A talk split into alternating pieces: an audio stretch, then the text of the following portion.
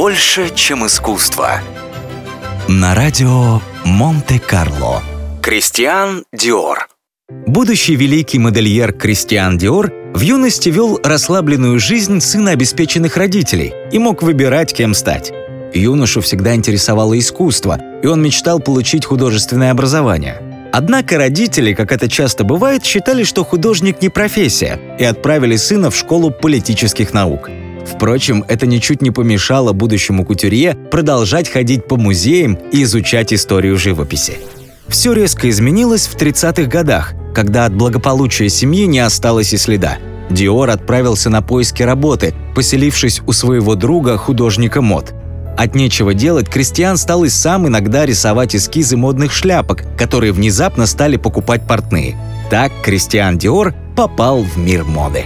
Прославила Диора его знаменитая коллекция 1947 года «New Look». В этих силуэтах с тонкой талией он воплотил собственное представление о женственности, которой так не хватало после войны с ее форменной одеждой и трудовой повинностью для женщин. С этой коллекцией на протяжении последующих 10 лет Кристиан Диор был признанным королем моды. Став знаменитым модельером, Кристиан Диор окружил себя людьми, способными представить его искусство в правильном ракурсе, профессиональными фотографами и художниками.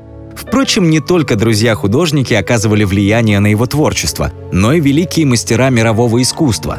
Художественными аллюзиями проникнуто все творчество Диора, вплоть до названий силуэтов – так, в коллекции его произведений есть платье под названием «Лувр», «Бах» и камерная музыка, костюм Вальтер Скотт и многое другое. А на знаменитое платье «Мисс Диор» кутюрье вдохновила картина Клода Мане «Сад художников Живерни». Маэстро был очарован импрессионизмом и, по его признанию, тоже рисовал идеализированную природу. Только не на холсте, а на платьях. Больше, чем искусство. На радио Монте-Карло.